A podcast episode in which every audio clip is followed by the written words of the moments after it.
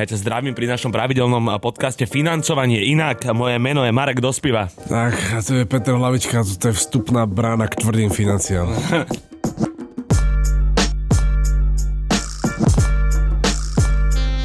A tvrdé financie prichádzajú rovno z roku 94. Tam sa ale však dostaneme predtým. Krátka rekapitulácia toho, čo sa stalo za uplynulý týždeň. burzové, tr- burzové trhy sú stále nízko. Videl si to krypto, kurva? O ničom neviem. ja, chlapci. No tak po minulej nočnej sa dneska vraciame už teda uh, naladení tak správne by som povedal. Sme na rannej teraz? Ako sme na rannej, dneska to máme úplne hladký priebeh, by som dokonca si dovolil tvrdiť. Jasné. Bez publika, bez, bez SBSky, dneska si verím, dneska som sebavedomý, hrdý. Dnes ešte, tuším, by som nemal očakávať žiadnych kuriérov, čo je veľká rarita. Wow, tak lebo dneska iba posielaš, brácho, dneska nedostávaš. Tým, že stále beží Under Retail vo Flay si rovno využijeme. Priestor pre našu reklamu, samozrejme. Tak, to znamená, že balíky len odchádzajú a neprichádzajú, pretože chceme teraz zásobiť dripom vás. Aká ešte špeciálna správa pre všetkých poslucháčov F-Tapes. Nadvezujem aj na minulé okienko priestoru pre našu reklamu. Yes, sir. Kedy sme aj spomenuli, že či bu- si sa pýtal, ty, že či budú aj tie extra, extra, extra zľavy. Áno, pýtal. Tak extra, extra, extra zľavy budú. Budú. Ale bude to špeciálne okienko opäť, no ne, opäť Teraz to bude špeciálne okienko, že sa to nebude konať v rámci klasického Andritailu, okay. teda od pondelku do piatku. Peťo, ale, ty si prešibaný. Ale bude to v sobotu a v nedelu. Bonus, bonus, bonus. To znamená ale, že v nedelu bude otvorená aj kamenná prevádzka? Nebude otvorené, bude to čisto len, online iba. Iba online. A všetko, čo ostane teda na sobotu a na nedelu, tak pôjde naozaj, že extra, extra, extra ešte do zlavy. A každý, kto si niečo kúpi, tak ho ego pozýva na kofolu. a potom odpalíme tú najmocnejšiu party, party spolu! spolu! Poď, poď, poď. Yes. Hovorím, no dneska to bude o financovaní, ale bude to samozrejme aj o histórii, stále sme dejepis. Do toho zabrdáme, ako vždy aj do mody, to by sme neboli my. A tak iba trochu. A, a tak iba trochu hudba, lifestyle, všetko vás toto čaká. Ja rozmýšľam, či som robil niečo, čo by stalo za zmienku uplynulý týždeň, ale teda akože bolo to také kostrbaté potom minulom povedať, či si sa vyspal konečne. Áno, áno, to som práve že napravil, hovorím, že už to není ako kedysi, brácho, že už to nevydržím ťahať, že by som ešte piatok, sobotu išiel, ty kokot potom štvrtku. Ten štvrtok bol naozaj, že zo stredy na štvrtok nespíš a ideš potom, že ešte štvrtok, piatok by si mal ťahať, tak to už, to už sa nedá. Ale všetkým vám mladším, ktorí to dokážete a robíte, tak vás podporujem, cením a závidím vám svojím spôsobom nejako. Čakaj na vás to príde, nebojte sa. Hej, hej, hej, akože nechcem to teraz sa hovoriť, keby som bol starý foter, ale tak cítim to na sebe už proste. Roky driny, chlapci. to, sú, to sú odčúkané automaty, to sú proste hodiny v herniach do piče. Ja Tie mám... love sa neurobia samé. Však sa hovorí, že ja mám predojazdované toľko, čo ty odpite. To, Ježiš Mária, to bez pochyby do piče, to bez pochyby. Počkaj, Peti, čo je najväčšia vec v Undertale? Čo by som mal určite pozrieť, ešte nepovedz, keď už som tu. Ježiš, najväčšia vec? Aby som sa zadlžil ešte viac. uh, asi sa, snažil som sa ona vymyslieť nejaký fyzický joke, že, na, akože najväčšia, najväčšia, že nejaké 3XL, ale neviem, či to máme niečo 3XL. Ne, všetko tam iba 2XL najväčšie.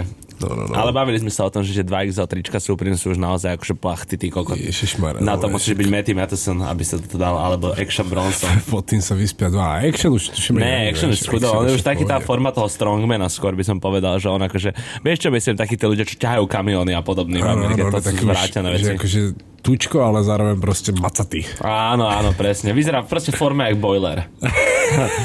by som povedal. Alebo jak broiler. Alebo jak broiler. No dobre, nemusíme to zbytočne naťahovať. Mali sme asi nudné týždne, aj keď verím, že vy ste sa bavili, naši posluchači. A prejdeme teda do roku 90... nudný týždeň, však ty si natáčal s Egom pre Markízu. nudný týždeň. Bráško, a to bežná už štandardy, streda, vieš, to bežná už streda, útorok, nič, pondelok. Každopádne ešte by som vám chcel povedať, že máme nového člena našej Highlight Family už to vyzerá oficiálne, tak ho môžem Rafaelo. takto líknuť. Ne, ne, ne, Braško, je to, vieš to? Je to víťaz repovej súťaže The Mac Rap, ktorá sa konala v spolupráci s Nikolou s Vodkou a vyhrali ju mladý, mne veľmi sympatický a za mňa aj veľmi šikovný chlapec, ktorý má len 16, ak sa nemýlim, alebo 17 rokov, hovorí si Maisie, bracho, a má konečne iný sound, ako všetci ostatní a znie dobre. A, a k, je... čomu by si to prirovnal? Braško zo svetovej tvorby, ťažko je povedať, pretože on je taký že strašne spituje Áno. a má hrozne v piči. Čiže jemu proste fakt, že veľa, veľakrát nerozumieš, ano. ale je to melodické. Není to proste pičovina, má dobrý hlas a potom si to môžeme pustiť a posúdite aj vy. Ak ste vy nepočuli, určite si ho pustíte, lebo strašne sa mi páči jeho vibe. On je proste taký vlastný typ, ktorý má fakt, v piči. A mal prvú show, nestíhal proste, lebo však to má rýchle. A proste na 5 slov nehal, lebo tak Mike, nech hrá iba, on je half playback, potom doplnil. A vieš, to bola prvá showka, kam hrali na zrče, čo on proste vybavil meg, ne? Akože aby sa odpromoval ešte viac. Lebo akože vystrelil to celkom. Tá súťaž mala dobré číslo čísla, on má na trekoch dobré čísla, to znamená, že ja mám radosť. A Čavo proste pošol, keď sa ho pýtajú, tak on že a jo, no, tak som to nestih. Taký je proste, že úplne ma píči, takže sa mi to ľúbi. Chceme a... s tým určite ďalej vymýšľať nejaké pičovinky. Ja som iba si spomenul na to, že akože mám veľkú radosť z toho, že sa Megu teda podarilo úspešne tento vrep z, Brácho, spraviť. To je super, akože Lebo akože si pamätám na jeden menej úspešný projekt z dielne jedného nemenovaného slovenského lifestyleového magazínu. vedel som, vedel som, že sa k tomuto dostaneme, keď načnem túto tému. Ono sa vyhlásiť aj tie výsledky. Toto sme sa nikdy nedokázali k tomu, či sa to naozaj stalo alebo nie. Ja, my sme boli obidvaja vtedy súčasťou tej firmy, ja som je ešte stále súčasťou a stále neviem, Braško, popravde. Lebo akože ja si myslím, že už to je dávno premočané, lebo akože však Refresher organizoval tiež takúto v úvodzovkách rap superstar. Ale ja si to nejak akože vôbec nepamätám. Ja som to úplne vytesnal z hlavy túto skutočnosť, no. že sa toto dialo, pretože ja si neba, to nebolo natáčané. Hlavným porodcom to mal byť Pilsi. Áno, toto a, si pamätám. A viem, sa to promovalo teda, že posielajte nám svoje demo nahrávky a toto, všetko. Ale ja to... som tam ešte tiež bol. No, Čiže? tak všetci traja sme ešte boli súčasťou. A sme chodili na tie porady a spomínalo sa to. No, a potom už bolo normálne, že deadline, kedy sa malo uzavrieť teda to zbieranie všetkých nahrávok a malo sa to nejako vyhodnocovať a nič sa nedialo. Potom už mal byť aj deadline toho, že už sa teda nejako malo zverejniť, že kto teda sa dostal do nejakého semifinála alebo do niečoho a už sa to malo nejako aj natáčať, nič sa nestalo.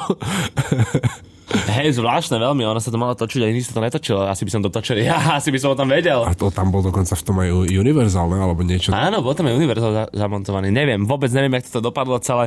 Je mi to záhadou doteraz. Minule, akože na Margo toho Make Vrepu sme sa o tom s Barbarou bavili presne počas bežania celej tejto show.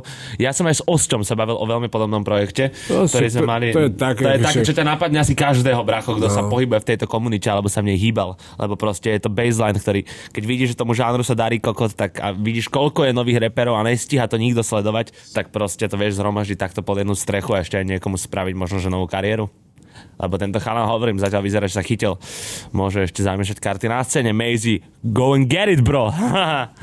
Dobre, ale my poďme už do roku 94, kedy teraz Maisie nebol ešte ani v pláne, ak sa hovorí, ty kokot, keď má teraz 16-17. A my sme tiež ešte neboli na svete. Ja, ja už som bol v pláne určite. No v pláne áno, že neurážaj sa kokot, ale myslím, že sme neboli ešte živí, bracho. Až o rok. Až o rok, až o rok Však počkajte na budúcu kazetu. To áno, jak si spomínajú naši Patreoni, kedy oznamujeme, že kto sa narodil s nami v tomto roku, tak o rok tam už máte líknuté aj vy, naši posluchači, že tam budeme asi my traja, lebo sme sa narodili.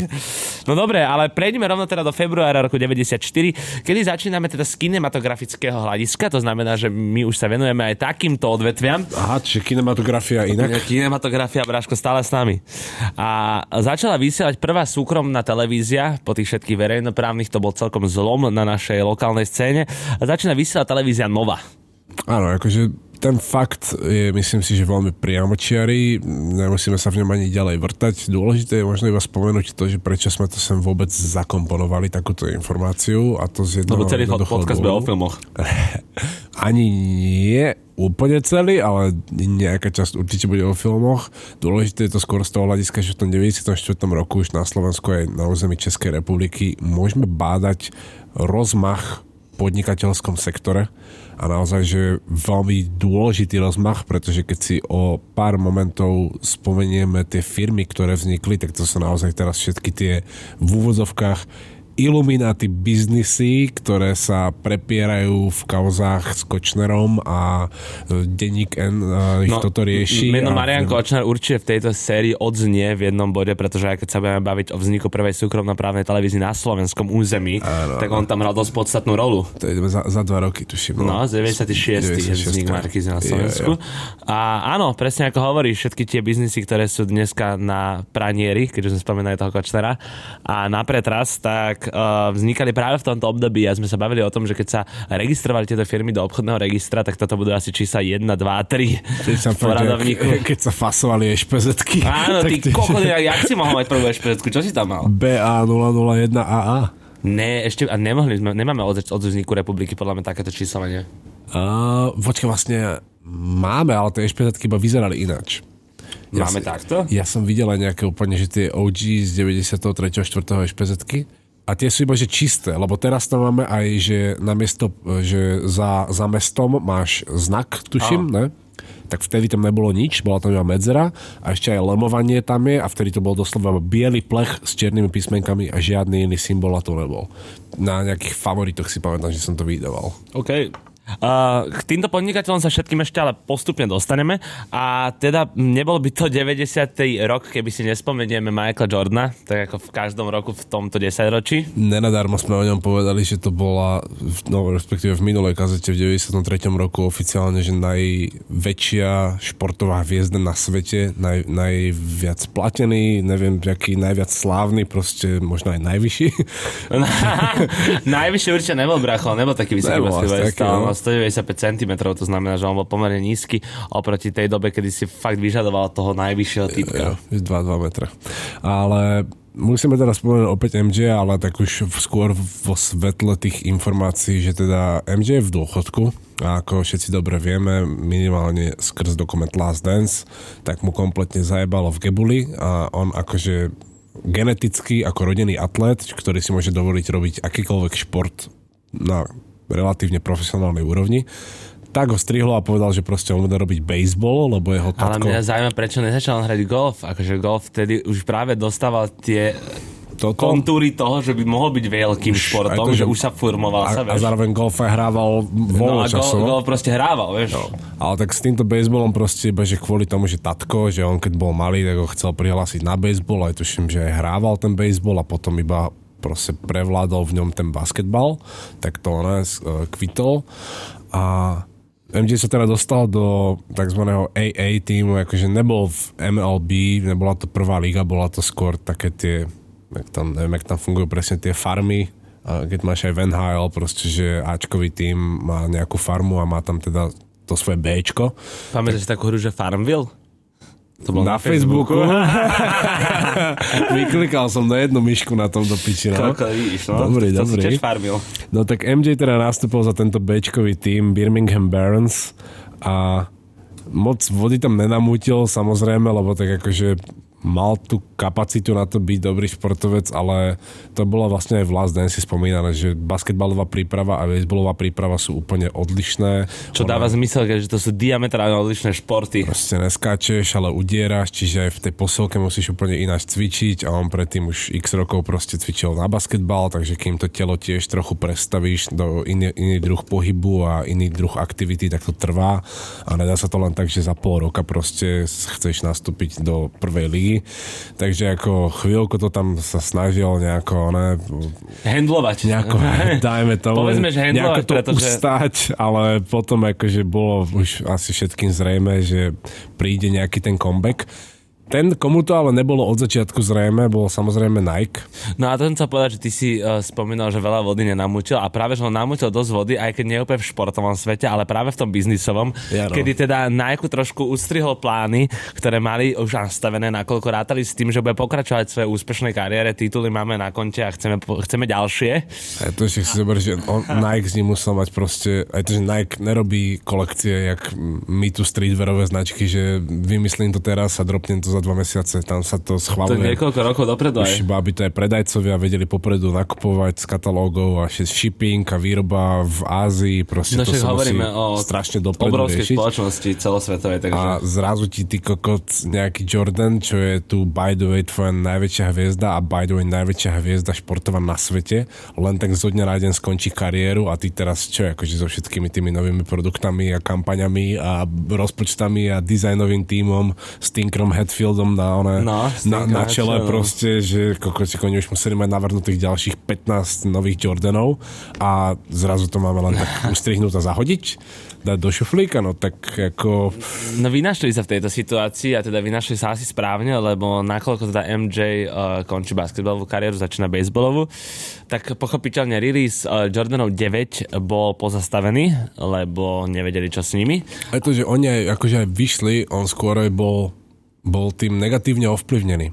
Lebo ako tie tenisky vyšli do predaja, ale tak čo keď vyšli do predaja ale tenisky Michael Jordan. hráča, ktorý proste v dôchodku ako tak no, sral pes také tenisky. No, asi tak. No a teda na Excel v situácii vynašiel a vydáva prvý retro release a vydáva jednotky a štvorky.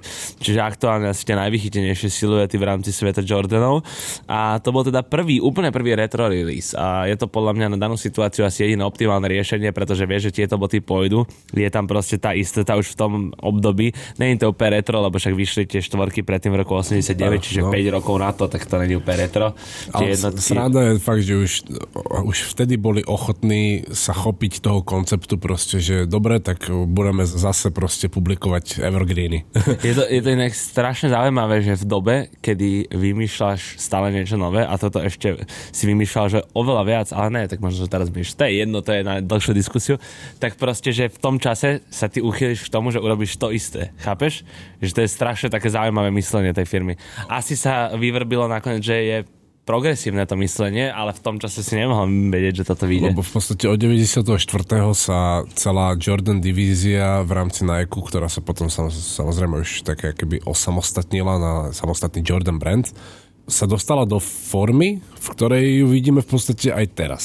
Každý rok, napríklad no teraz 2022 rok, naprieč 12 mesiacov výjdu nejaké jednotky, nejaké štvorky, nejaké dvanástky, nejaké osmičky, nejaké peťky, proste vychádzajú rôzne retro siluety a majú to tam nejako samozrejme nastavené, ale to je v podstate model, ktorý fakt, že začal v roku 94, lebo vtedy vyšli aj nové Jordany, tie devinky, ale zároveň Nike dal, dal do predaja aj tie jednotky a štvorky.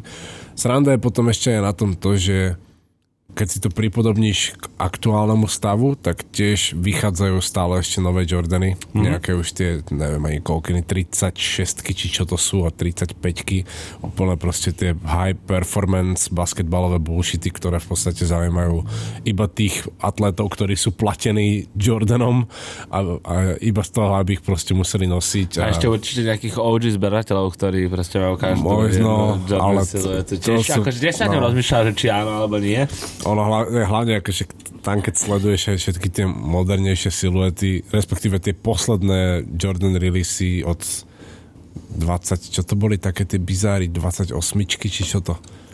No, no to je bizar podľa mňa už 15. To už sú fakt, že jo, doslova hovna, akože to ani nemôže, to ani nenabere proste žiadnu, hopa. Piče to ani nenabere žiadnu historickú hodnotu, lebo to je proste tak... Je to, Vidí, vidíme to dokonca teraz aj s Lebronom Jamesom. Lebron mal obrovský potenciál na to, aby jeho tenisky fungovali takisto ako Jordany. Proste tiež ide pekne po číselkách a keď skončí kariéru alebo aj počas toho, ako ešte teraz aktívne hrá, tak môžu už robiť retro releasy určitých colorways. A riešil by to niekto? Má Lebron si nejakú hodnotu pre sneaker e, Robia sa už retro releasy Lebronov. No, dobre, ale Zároveň, keď si pamätáš asi najslavnejší model, aj najslavnejšia colorway z Lebronov ever, osmičky South Beach, také tyrkysové s, rúžovým, Aha, jasné, s rúžovými akcentami. To proste, to keď vyšli tie tenisky, tak všetci si z toho sa posrať. Nedalo sa to zohrať strašne, oni strašne obrovský rysal na nich bol na tú dobu ako 8 kg bol nepredstaviteľné niečo. Teraz, keď si zoberieš, že Louis Vuitton Forcy za, za, za desku, za 12 a no, také, no, tak ako tie sme sa posunuli niekam. Ale, Do piče, akorát tak. Ale vy, vyšli South Beach, Lebrony osmičky minulý rok, tuším, a neštekol po nich ani pes. No, veď to ti hovorím, takže nemá to, majú to všetci piči. predávajú sa 10 eur pod retail. No, tak hovorím, mal som pravdu. Takže, Dobre, poďme no. mi ďalej z basketbalu, lebo zaciklili sme sa tu, lebo na tom sa dá pekne cykliť. V apríli roku 94 zastihla svet smutná správa, zomrel zomrel Kurt Cobain, zastrelil sa. Čo je vec že tiež v podstate koniec jednej éry, ono akože v tomto období, však to sa dostaneme v podstate v budúcej, alebo v tej kazete ešte o jedno neskôr, sa dostaneme k tomu, že títo prelomoví ľudia, akože narážam samozrejme na Tupaka, na Biggieho. Áno. Tak no, to bolo tak, keby ste videli hlavou pohľad pri tom, jak to povedal, že narážam samozrejme na Tupaka, na Biggieho. akože tiež, jak kurte, neboli tu dlho, spravili zo pár albumov, ale tak dôležitých albumov, že ešte teraz sa o tom hovorí to je, no, a dá sa tam potom zamýšľať nad tým, že proste keby nezomreli no. a boli by tu na tej scéne tak dlho, jak Snoop Dogg, tak by sa o nich možno hovorilo tak. Či by to malo stále taký vplyv, lebo ako Snoop Doggov Dogista, ale jednoznačne nikto nepodceňuje ani Dr. Dreho, proste ale, áno, ale ja rozumiem tú myšlienku, ja som na tým tiež veľakrát rozmýšľal, že či práve tá smrť, aj keď je to smutná okolnosť, z nich nespravila tie legendy. Strašne im to pridalo, samozrejme, lebo ako, tak vystúpili tak by... Tak Bráško, ale pozri sa, akože keď sa bavíme o tom, že rebe tvrdá hudba a repera zastrelia, tak ako keby mu to nepridalo, by to bolo divné. A zároveň to tiež vytvorilo takúto, takúto ani nemáš dogma, ale proste... Že repet vedá hudba, áno, určite to napomohlo. To je, všetko no, to ide ruka v ruke. Vytvoril to ten obraz proste, lebo tak dovtedy tí repery boli skôr tí dílery, kreku a koksu, ktorí nosili kožušiny a kangol klobúky a drahé tenisky a, kúpili, a chceli si kúpiť Mercedes. Áno. A to bola tá OG era Run DMC áno, v podstate. Áno, áno, áno. A jak sme sa dostali do tejto Golden Ery, tak, tak zrazu už to sú proste gangstri, čo má pištol za opaskom, ale ne iba z toho hľadiska, že aké tí dealery proste mal pištol a pager ale tu pištol nevyťahoval. Hey, hey, hey. A teraz s tou pištolou šibrinkujú pred všetko, kamerou a všetko toto a strašne, Áno, to, to, je, pravda, že strašne to je vulgárne a vokálne. A tak era gangsta rapu bola už z NWA, však aj tam boli problémy. Áno, to bola áno, tiež taká pouličná. To bola revolučná totiž to hudba, lebo oni boli revolucionári, ktorí proste hlásali protisystémové veci a to sa nepáčilo tej krajine. A ja som aj ešte chcel aj ona to iba pripodobniť trochu k tomu, že s tou smrťou Biggie a Tupaka, že sme sa v podstate že to vyeskalovalo až do Shirek obdobia Chief Keefa, kedy už to strieľanie medzi repermi bolo doslova že na dennej báze. A teraz už to zase trochu, už sme sa trochu z toho poučili, alebo asi v rámci rap kultúry už sa to trochu zase vyvinulo, ale hey, aj tak, tak sa ešte strieľa. Stále, no. Aj tak zastrelia Young Dolpha, aj hey, Pop Smoke, aj XXX Tentacion. To, to, to, aj, je to zaujímavé. Aj, no, či vlastne, aj to zastreli, no áno aj King Vona, či koho to zastrelili. Kámo, to je pravda, že vlastne... Nipseyho Hasla zastrelili. Nipseyho Hasla zastrelili, bracho. Strašne reperov zastrelili, to je strašné. To, a to sú posledné roky, že posledné no. 4-5 rokov, čo sa to stalo. To je bizar, ty kokot. No vidí, spoločnosť sa nikam neposúva. Ale... Dobre. Ale, ale my sa posunieme ďalej. My sa posunieme ďalej, lebo toto sú opäť zase... Posunieme sa ďalej do roku 94. Presne. A posúvame sa na filmový festival do Cannes. Jeden z najznámejších filmových festivalov. A túto vyhráva svoje ocenenie film Pulp Fiction, ktorý zase v tej kinematografickej sfére mení dosť veľa a začínajú sa scenáre písať inak. A ľudia vnímajú ten film už aj z inej perspektívy, ako vnímajú doposiaľ. Tarantino ovplyvnil podľa mňa tento priemysel vo veľkej miere. A je to pekný pekný fakt, že už od roku 94 to evidujeme. Je to tiež, no akože možno už trochu, ona hyperbolizujem, keď to tak poviem, ale je to zase ďalšia taká postavička, ktorá priniesla úplne iný vietor do, do svojho umenia jak aj ten Tupak a Biggie do repu, jak aj Súhlasím, presne. Uh, MJ do športu, Áno. tak proste Tarantino A to sú tie impacty, ktoré fungujú dodnes, že sa z nich buď akože niečo naučíš, alebo tí ľudia stále tvoria a stále ťa niečo prekvapia. A ako aj to, že je to, akože myslím to aj vždy veľmi úzko v našej tejto streetwearovej škatulke, bublinke, lebo samozrejme, Kamu, že dneska sú, už je taká doba, že všetci hovoria o no. bublinách, že všetci už sú si vedomi toho, že majú svoju bublinu. No, aj to, že samozrejme, že boli určite aj v tom období, aj v období predtým revoluční ľudia aj v iných smeroch, ale toto sú skôr taký typ... DNA revolucionár. áno, áno, toto ale myslím, že skôr z toho popkultúrneho hľadiska Jasné. streetwearu a toto. Lebo akože samozrejme, že by sme mohli hovoriť o hociakých revolucionároch, ale... Ale tak toto, ale že srandička. 94 zároveň, ale rok. Áno, zároveň. Ešte tento rok poviem asi tak 10 tisíc krát, musíme to nejako inak formulovať. Consuelo Castiglioni, možno, že menej známe meno, avšak zakladá o to známejšiu značku v Miláne a to je značka Marny, ktorá teraz zažila hype vďaka svojim kašmirovým sveterom pasikavým a vďaka svojim kašmirovým topánkam a taškám, toadbagom, bar s čím, akože teraz celkom fresh uh, závan na uh, high fashion scénu. Aj Future má, tuším, taký, akože neviem, či sa mi to podarí úplne presne zreprodukovať ten jeho verš. No daj, Braško, skús. On, money on me. No. Dobre, podľa mňa, podľa mňa to hlavne podarilo. Čilík. Áno, áno. Jak tak to je cca. Myslím, že som, že som to moc neparafrázoval. Potom v tomto roku eh, rodina Trikvelovcov Trikuelovcov, dobre som to povedal, že? Dobre si povedal, pozrieme. Ja, ťažké ako, meno, debili vyjebaní. Možno by sa to po španielsky Trikuelo. Trikuelovcov. to je taliansky. taliansky no. A to je jedno, nebudeme sa na nich motať, pretože neurobili premodu toľko ako napríklad teda zmienovaný Castiglioni a prichádzajú so značkou Stradivarius, ktorá ešte nebola pod sieťou Inditex a až neskôr sa teda stala súčasťou, bolo to o 5 rokov na to v roku 99. Čiže čo je sranda z toho hľadiska, že sme Čiže sa... vec, pri ktorej sa nezastavujeme. Nezasta- lebo to je, uh, sme sa bavili v podstate naposledy o Pull and Bear, že keď, v, keď to Inditex založil, tak to mala byť trochu nižšia značka než Zara, nemala to byť taká tá prémiová, prestížna, ale mala byť a na druhú stranu mala byť e, priamo fokusnutá na pánsku módu. Áno. Že až po nejakých x rokoch proste začali robiť dámsku módu. Tento Stradivarius vznikol nezávisle od Inditexu doslova, že to bola v podstate ich konkurencia, ale tak Inditex chápal, že má, má možnosť aj má gule, peniaze, všetko na to, aby zožral celý svet španielskej módy tak ich proste po pár rokoch, po, po piatich rokoch ich celých odkúpil a zároveň Stradivarius od začiatku bol uh, situovaný, alebo teda sa dala do pozície čisto dámskej značky, ako aj doteraz je. Čiže už tu máme, jak sa pekne nám rozrastá to portfólio Inditexu, prečo je ten Inditex teraz proste taký obrovský... Konglomerát. Gigant. Gigant. Doslova, tomu ver. Tomu ver. od začiatku proste mal, mal to prvé ESO v ruke, tú Zaru, s ktorou hrá doteraz, proste to je stále najväčšie ESO, ale spravil si aj ten Pull&Bear, aby mal nejaký druh módy. Potom, keď videl, že vyrástlo niečo nové, tak to hned si kúpil, že to sa mu tiež ide a zbieral si takto kartičky a teraz proste Teraz proste Braško diktuje, teraz je krupier. Keďže pozberal všetky no, kartičky, teraz rozdáva. No, teraz sa všetci one chodia. Teraz rozdáva a všetci mu chodia plakať na rameno.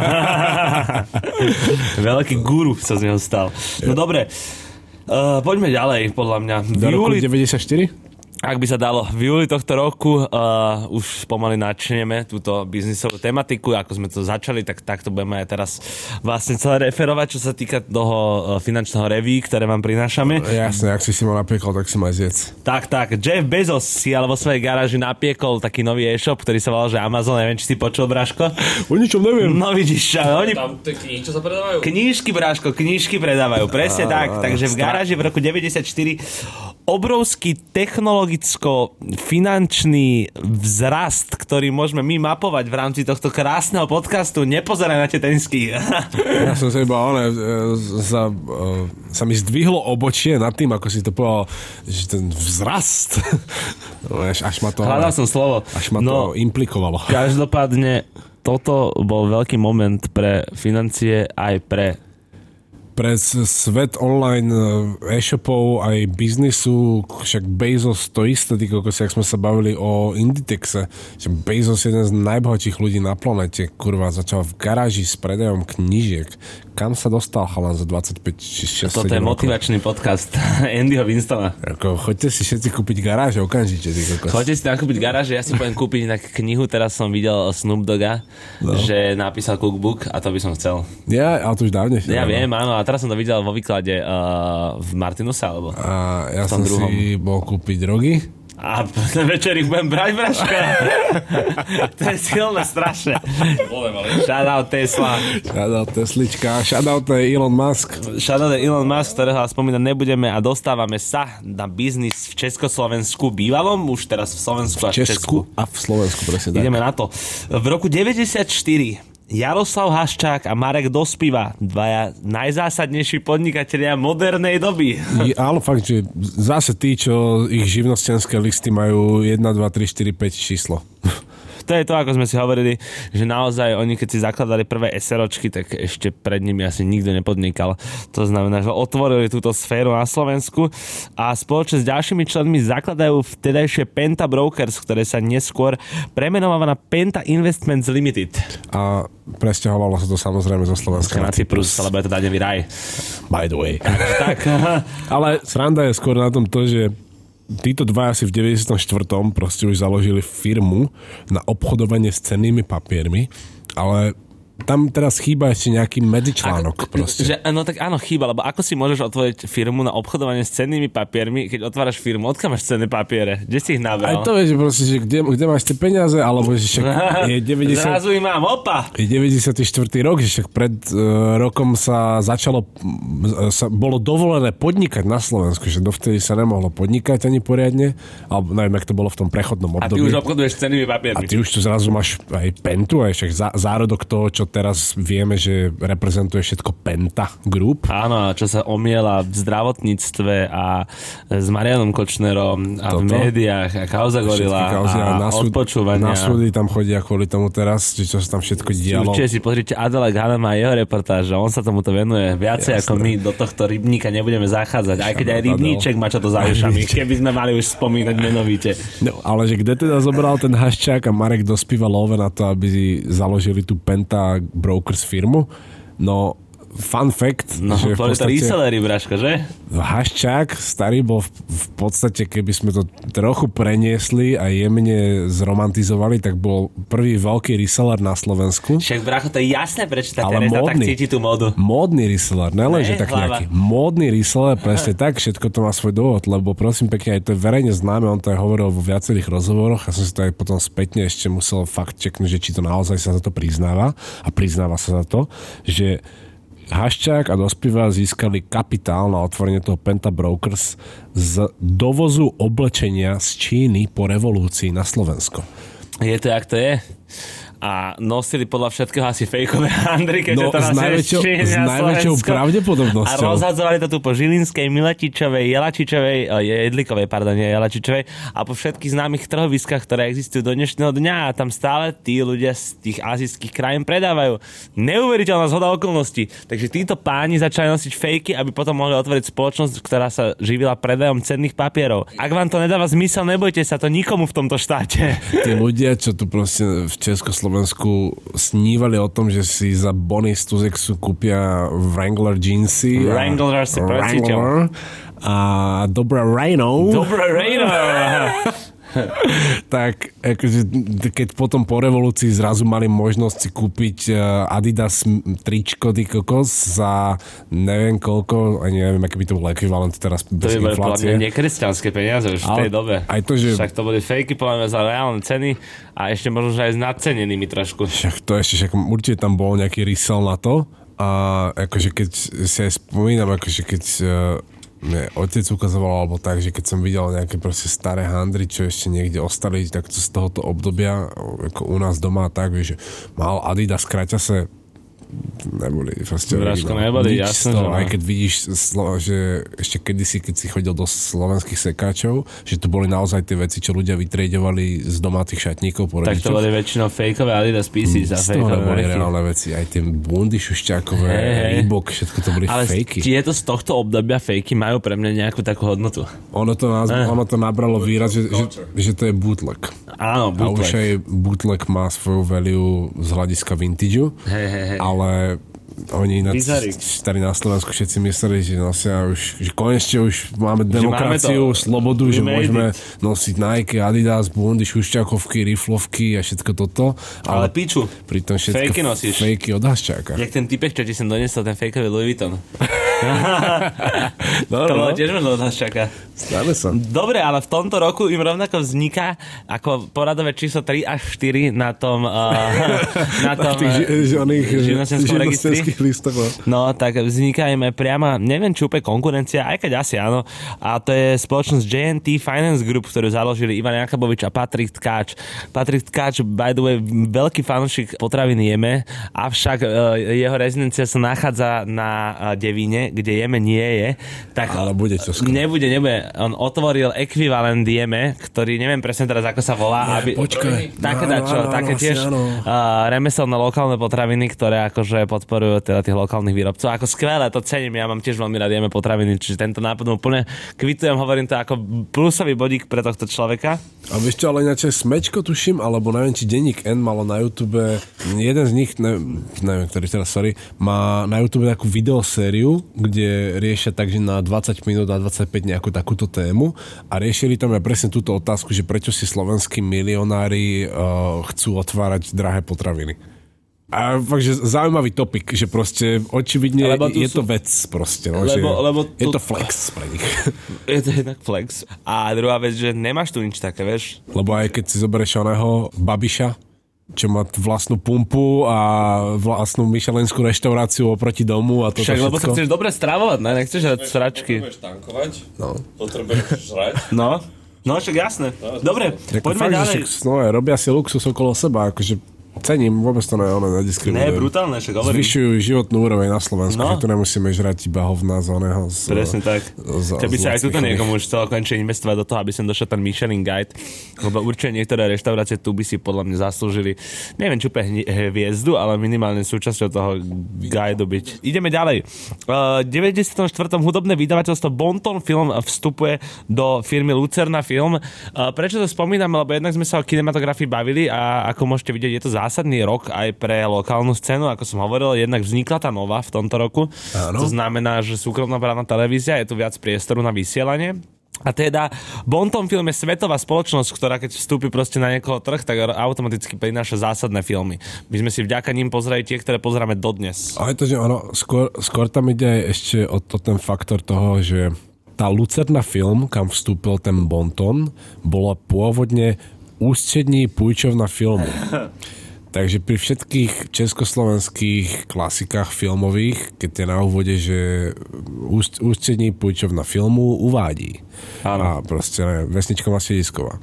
Tak to sme sa teraz dostali, že sme boli v komunistickom socialistickom režime a že proste distribúciu filmov Riešil zabezpečovala ústrední pújčovna filmu. Áno. Ešte aj ten výraz, že pújčovna, to není distribúcia, to není doslova, keby iba prepožičiavali proste vlastné diela, ktoré natočili na svojom území. Úplne však proste chorý komunistický koncept. A teraz sa dostávame teda do kapitalizmu, teda už tu máme distribúciu, už si môžeš kupovať práva, licencie na premietanie, ukazovať tie filmy aj v iných uh, regiónoch. A preto aj teda ten Bonton tam videl tú príležitosť, preto aj vznikol ten Bonton film, uvádí.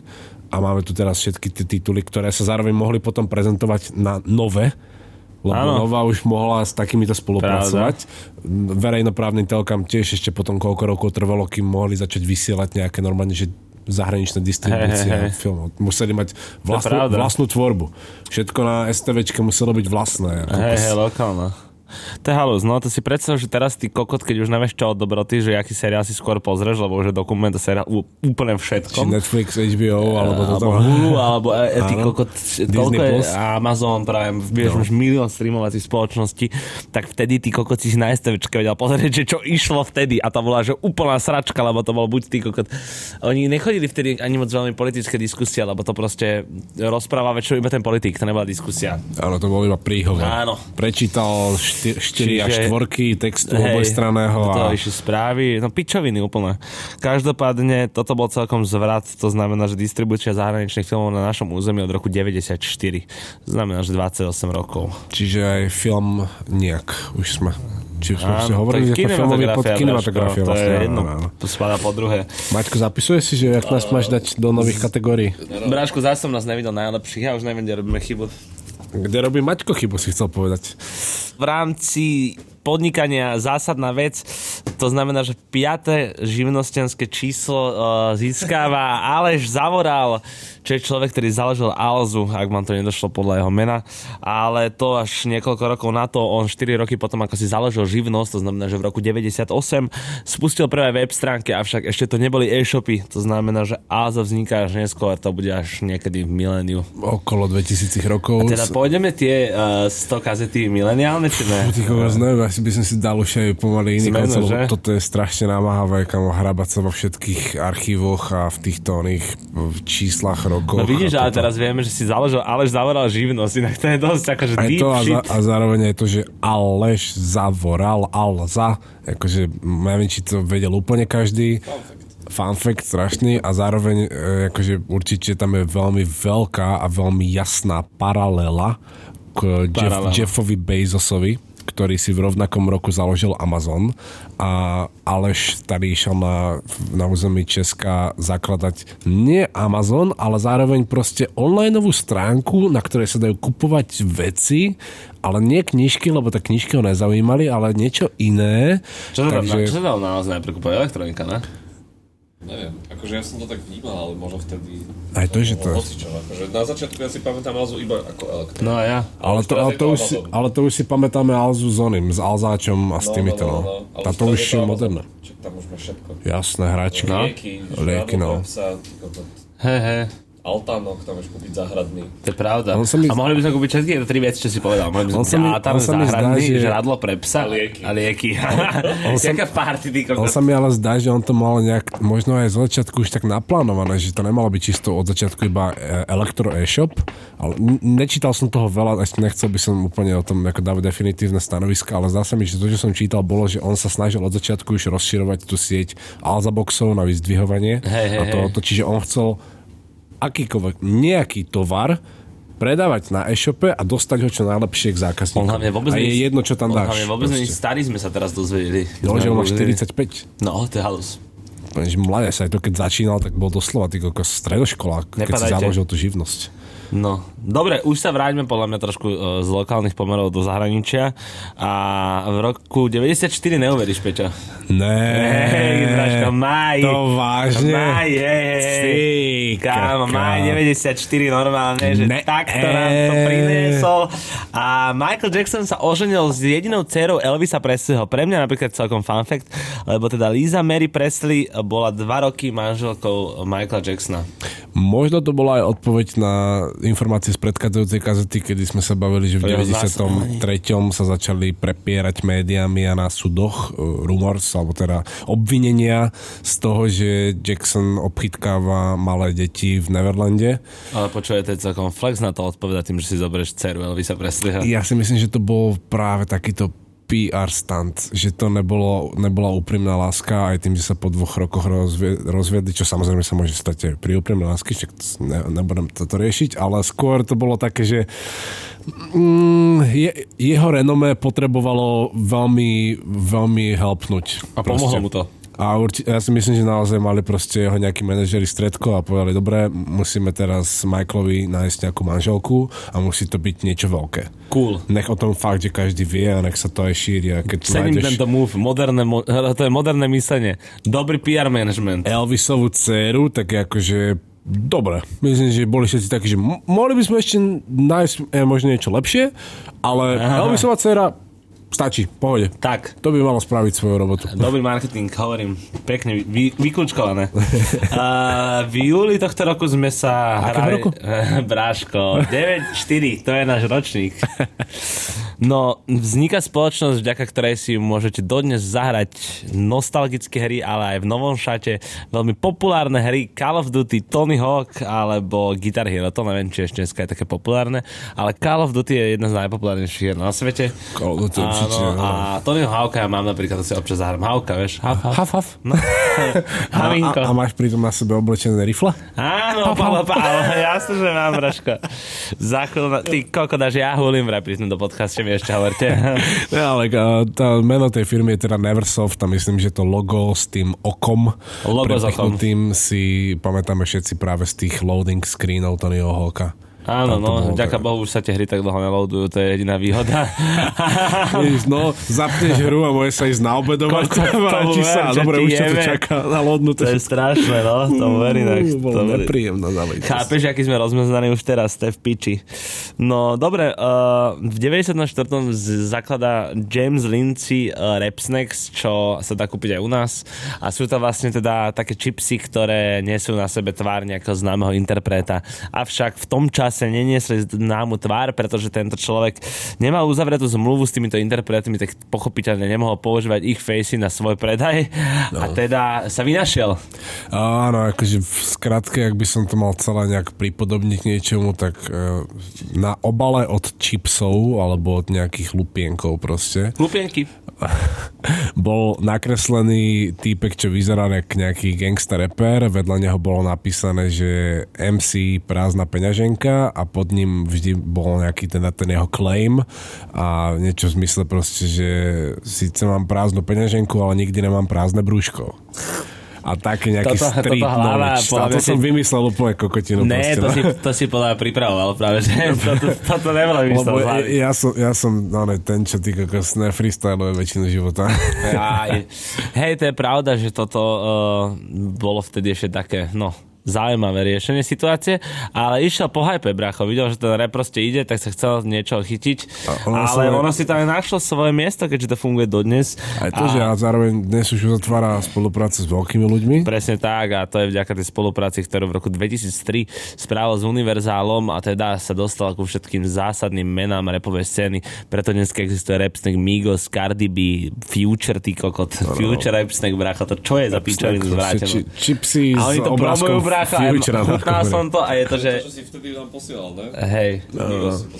Hej, ja, som, ja som mal aj Migos Future aj Cardi B. A je to úplne však basic kokotinka, on to tuším aj v nejakom rozhovore povedal, čo som našiel naposledy, že, uh, že chcel proste začať nejaký, nejaký biznis s jedlom a že ideálne iba nejaké snacks, že nechcel proste reštiku otvárať ani nič podobné, ale že nemal nejaký ten nejaký ten ťahák, že na čom to bude postavené, či to bude, neviem, bio, ro, vegan, alebo to bude to proste... To vôbec vtedy ešte si Nie, takéto veci neskladali. Samozrejme, ale nemal proste, že na čom to postaví, aj že jedného dňa tuším, že proste bez ničoho nič, krvešek, rap. Aha. Rap je populárny proste, no tak to postavím na tie populárne veci. Však bracho, ale jednoduché, ale skvelé podľa mňa, úplne jo. easy going. Krásne. dobre, my môžeme sa presunúť do takej ďalšej podkapitole, ktorá je hlavná v tomto podcaste. A v podstate už je posledná v tomto podcaste, lebo už zvyšek si povieme už na špeciálke na Patreone pre našich verných jejcerov, výklenkárov a spotených výklenkárov. Yeah, Takže tak, no, aby som to trošku ešte teda uviedol na pravú mieru. Ak si nás doteraz na Patreone nepodporoval, tak robíš obrovskú chybu a mal by si to napraviť. Ak si začal teraz, tak ti ďakujeme. A preto by som chcel týmto celým poďakovať aj našemu novému jejcerovi, ktorým je Martin Kuchinka. Určite si bol v práci obľúbený, keďže si Kuchinka. Všetci trávia radi čas, samozrejme. A ďakujeme ti za tvoje pledges. Bráško, ceníme si, to si frajer. Obrovský shoutout, počúvaj to ďalej a povedz tom kamarátom, čo ti jebe. Top. Takýchto viacej do piče. Lebo však čo ste jebnutí. Dobre, už sa nejdem rozčulovať. Po, uh, povedzte mamám, nech vám kúpia F-tapes, dáme vám zľavu. Te, tento týždeň jejcer za 8. Ako pošlete 10, ale ja vám pošlem 2 naspäť. Dobrý diel ináč, fakt. A ak uh, nesleduješ náš Instagram, kde sa toho deje vždycky veľa iba v štvrtok, ale aj tak sa oplatí tam mať follow, tak je to kazety podemník F-Tapes. A my sa dostávame teda k druhej podkapitole, a to je značka Supreme, ktorú kebyže nespomenieme v 94. tak by bolo niečo tak, v neporiadku. Tak si mať od follow No, inak to no. nechceme. On je dosť na tieto veci, kam. Nie, nie, no. On ti aj tak píše, že daj mi like na poslednú foto. A ja, že to píče. On je fakt, on je fakt Naposledy, keď sa stiahoval, tak hneď mi písal, nazdar hlava, nazdar, ale čo robíš v sobotu? Taká vec. Je, no, je taký stiahovačný. Ta, no. Taká vec, Braško. Nepomôžeš mi. no, tak ako sme už hovorili v niekoľkých kazetách, po štyroch rokoch, kedy Jebia pracoval pre značku Stussy, v apríli roku 94 otvára na Lafayette Street v Sohu, vtedy ešte bohom zabudnutom Sohu Ty kokot. Bohom zabudnutom sohu. je silné. Bože, ako zvukom albu. Ty kokot. tak, uh, otvára prvý Supreme Store, je to rok 94, Braško, apríl. Všetko zásadne sa ďalej v apríli. Zomiera Kurt Cobain. Hitler má národky. Hitler, Šajmo má národky. uh, otvárajú Supreme na Lafayette Street a Soho je preto bohom zabudnuté, pretože ešte vtedy to nebola tá cool štvrť, v ktorej chceš flosiť v New Yorku. Flosiť? Flosiť, bro. Flosiť? Bro, flosím s chalami. Miko floso? No, meno ne. Dobré rejno. Dobré rejno. No, takže otvára prvý Supreme, na čo sa dá povedať len jediné. Streetwear dostáva svoju pravú tvár. Pleasures. Jak sa to začína zvrhávať, chlapci. Pledges. Kde sú moje pledges? Čo vyjebanej. No z hľadiska, toho, z hľadiska toho Supreme, akože si musíme znovu asi, respektíve mne to príde také dôležité povedať, že Supreme v roku 94 nebol Supreme, ktorým je teraz. Supreme v roku 94 bol v podstate veľmi jednoduchý skate shop, kde si si Kto nám napíše, koľkokrát hlava toto povedal, tak mu dáme Patreon zadarmo. Dáš mu patron zadarmo? Dám mu patron zadarmo. A bullets don't discriminate. Jasné, jasné, ale môže sa zaradiť medzi našich pledges. Listen to my pledges. no a k, tomu, k tej po, pro, ponuke, v podstate, čo si vtedy mohol vidieť v Supreme Store, tak v minulom dieli sme si spomínali, že vznikla značka Zoo York a rok po jej založení sa predávala v Supreme Store. Na otváračke Supreme Store sa predával Zujo. Náhoda? Hned vedľa oblečenia od Independent, Spitfire alebo od Shorties, čo sú tiež také Š- klasiky. To je Shortyho merch. Jasné, jasné. Z Európy 2. sa vsadím, že ty kokos, keď ona ešte existoval Pogo Shop na Slovensku, tak Shorty si určite kupovali iba Shorty. Jasné, vražka. Šo, on shortuje. Shortuje to. Shirts. No dobre, tri základné trička, ktoré sme tiež už spomínali, keď si boli v Berlíne na drope, hoci kde sme sa tam bavili. To je taký očenáš, proste to musíš vedieť, že aké vidíš tie prvé tri trička na otváračke Supreme Store. No proste Taxi Driver, čo bol film s Robertom De Nirom, boli aj vo Flesi tie trička, potom to bol uh, Afro Skater. ktorý vyšiel minulý rok v, je- v, je- ako áno. retro release si sa dá povedať, alebo reprinte skôr v tejto podobe, ale pod novým názvom ako Shadow. Shadow Ban a vyšiel klasika, čo asi mohla výsť no Bogo, ne? Baga, baga, baga, baga. Takže tak a z každého bolo vyrobených iba 60 kusov, takže sa to vypredalo asi rare. rýchlo. A zároveň aj... A akože- zároveň to nemáš takú hodnotu, ako si hovoril. A tie trička už síce sú dosť na piču stave, lebo tak vtedy ich nikto nekupoval na resell, takže sú to už doslova obnosené kúsky. Zopár ich ešte je v existencii. Neviem, či ich aj niekto extrémne akože predáva, alebo tak ako to sú skôr také, že to keď máš, tak vieš, že to proste archivuješ, nepotrebuješ to predať.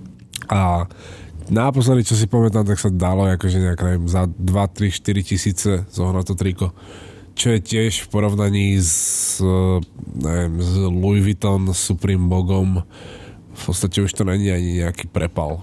Není jasné, jak sme sa aj bavili o tých Air Force, jak sa teraz jebúte ceny tých tenisiek, že 800 bolo kedysi veľa, teraz sa za 11 tisíc ryselujú boty, proste to už akože sa trošku... To skús povedať mamke, že chcel by som tenisku za 11 tisíc. Skáty kokot, a ona, že čo, inflácia? Ty, že hej, hej.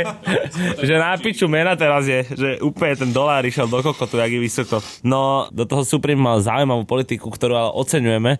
A to to, že oni rovno nastúpili na scénu a S nastúpili mečarom, no. A nastúpili s vlastným skateovým tímom, čo sa nevydalo často, pretože... Volá sa Elektra. Obmedzený kokot. Do piče. Ešte mu tu kopni na zem tie všetky fajčitka. Kurva, všetko sa mi to rozpadlo. Vy vyjebanci, všetko sa mi to rozpadlo. Ach, jaj. No a tá politika teda bola zaujímavá aj z toho hľadiska, že ten skate team sa preslavil akože až v podstate po otvorení toho shopu, alebo teda postupne. Áno. Akurát ho vezú. Ale dôležité pre nich bolo to, že nielen ten skate team, ale v podstate väčšina zamestnancov toho pôvodného Supreme Store, teda Boli tí herci. čo tam boli zákazov a čo robili v sklade a podobné veci. Za kasárňou boli, Za braško. kasárne chodili fajčiť cigy, ale títo všetci boli súčasťou filmu Kids, čo je tiež prelomový, prelomová snímka. Tiež sme ho spomínali. Prelomový snímok. Snímok. Tá snímka. Ten snímok. Ty kokot, neviem, to je dvojtvar. To je mužský a ženský rod, to tak, to tak funguje. Hermafrodit. Brašku, teraz už nerozlišuješ pohľavia, jebe ti, ty si aký zlý. Ty vôbec nezmyslíš liberálne, bracho. Vôbec to nerozmýšľaš liberálne. Vlastne, jasné. Takže, Chápeš, on, že či to je mužský alebo ženský, však to je jedno, bracho, to je fluidný rod. takže je to to snímko. To je, to je snímok. to snímko Kids, čo Dobre, je to jedno, je to niečo, čo ste mali vidieť, čo sme sa rozprávali.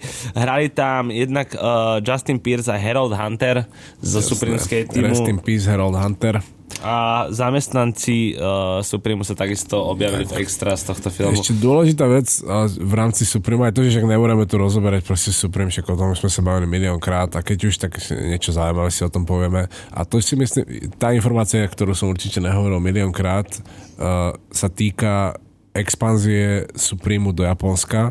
O tom sme sa okrajovo bavili, že v prvých rokoch fungovania nebol Supreme taký vyhypovaný Američanmi, alebo teda domácimi, ale že najväčší hype tam priniesli práve tí japonskí turisti, ktorí boli fanúšikmi streetwearu a z nejakého spôsobu proste veľmi ich to tiahlo práve k Supremu a práve ten brand im veľmi učaroval. V tej dobe, teda ceca nejak 9...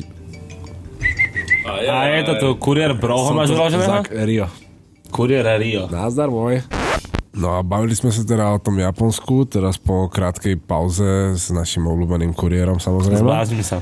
A nespomenuli sme asi v minulosti meno Kena Omuru, ktorý je pôvodom z Japonska a figuruje vo firme veľmi príznačne nazvanej, že One Gram Áno, áno, to je niečo, k čomu som sa chcel dostať od začiatku tohto podcastu, že človeka, ktorý založil filmu One Gram by som chcel spoznať, pretože musí byť zaujímavý. A teda je to Ken Omura, ktorý uh, skrátka prinesol Supreme do Japonska. Áno, dá sa to tak zjednodušene povedať. On bol podstate ten, čo je tam on začiatku... Najprv, ale on to tak otočil, že on najprv nosil Japoncov do Supremu v Amerike a potom si povedal, že na čo, keď môže doniesť Supreme do Japonska. Prečo by chodil Mohamed hore, tak. keď môže dovesť horák Mohamedovi. A on bol v podstate aj ten, že čo nielen, že teda vybudoval túto, toto spojenie Japo, Japoncov a tohoto New Yorkského shopu a tej značky, ale zároveň on potom aj mal... My strašne ja prstiach slanina, kámo, ja neviem prečo. Ty tých fajčítok všetkých smradlových. To není možné. A zároveň tento Ken mal potom potom aj veľký význam z hľadiska budovania samotného brandu Supreme, pretože keď už v Japonsku boli tri obchody a stále bol vo zvyšku sveta iba jeden v New Yorku, tak Jebia starý posielal Kenovi zásielky so, so Supreme handrami a Ken, že proste aj v tej Supreme Biblii, v tej knihe od vydavateľstva Rizoli z 2010. to je aj napísané. Nasekal Brizoli, tu sme za tom bavili. Že, že volal proste tento Ken Jebiovi, že počujeme braši, že my sme zase vypredaní, že my tu nemáme nič, proste daj vyrobiť viac Supreme tričiek, daj vyrobiť viac Supreme mikin. A Jebia bol taký, že fúha, dobre, tak ako už ale asi budem potrebovať nejakých ďalších ľudí do kreatívneho týmu a nejakých grafikov a jedno s druhým. Že toto už není len tak, že ja si nadizajnujem zo pár tričiek a nechám si ich vyrobiť. Takže v podstate tento Ken bol ten, ktorý v podstate zabezpečil Supremu prvé veľké odbyty prvé veľké ako čísla v rámci predaja vlastného oblečenia. Že už sa to začalo shiftovať vďaka nemu z toho, že pred, sme skate shop, čo predáva aj vlastné handry, na to, že sme vlastné handry a, a sme aj skate. Teraz podiel profitu skatechopových vecí voči podielu Supreme brandu je, že menej než percento. Áno, áno. Čo predajú oni koľko cudzích koliesok a trakov in, independent v porovnaní so všetkými svojimi handrami. Že no, nič. to je jasné. To už je iba pro forma aj tam v tých obchodoch závislé. No a to už aj stačí. Áno? Mhm. Dajme si zvyšok na špeciálku. Počujeme sa tam. Sama na Puma Dead Metal. Bludges. Bludges.